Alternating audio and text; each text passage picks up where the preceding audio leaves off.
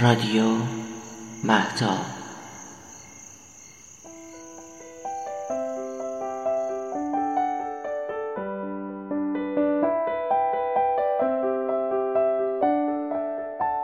حکایاتی از گلستان سعدی باب دوم در اخلاق درویشان.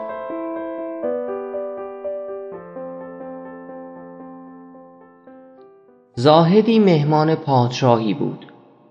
چون به طعام بنشستند کمتر از آن خورد که ارادت او بود.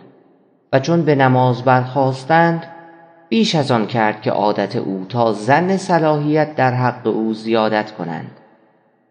ترسم نرسی به کعبه ای اعرابی کاین ره که تو می روی به ترکستان است.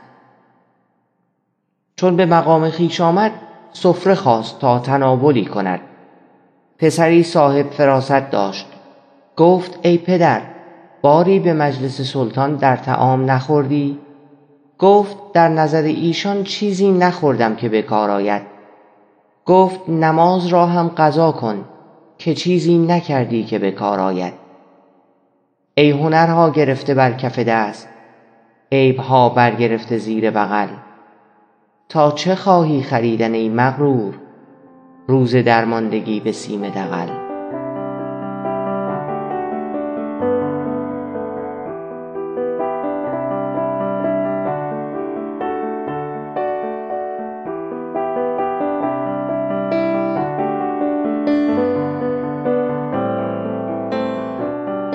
در جامع بعلبک وقتی کلمه همی گفتم به طریق وعظ با جماعتی افسرده دل مرده ره از عالم صورت به عالم معنی نبرده دیدم که نفسم در نمی گیرد و آتشم در هیزم تر اثر نمی کند دریغ آمدم تربیت ستوران و آینه داری در محلت کوران.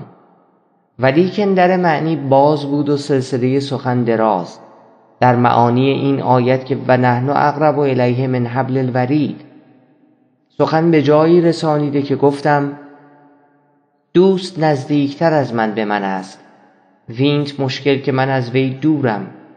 چه کنم؟ با که توان گفت که او در کنار من و من محجورم؟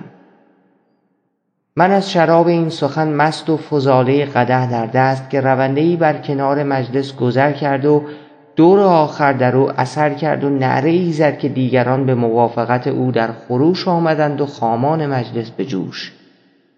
گفتم ای سبحان الله دوران باخبر در حضور و نزدیکان بی بصر دور.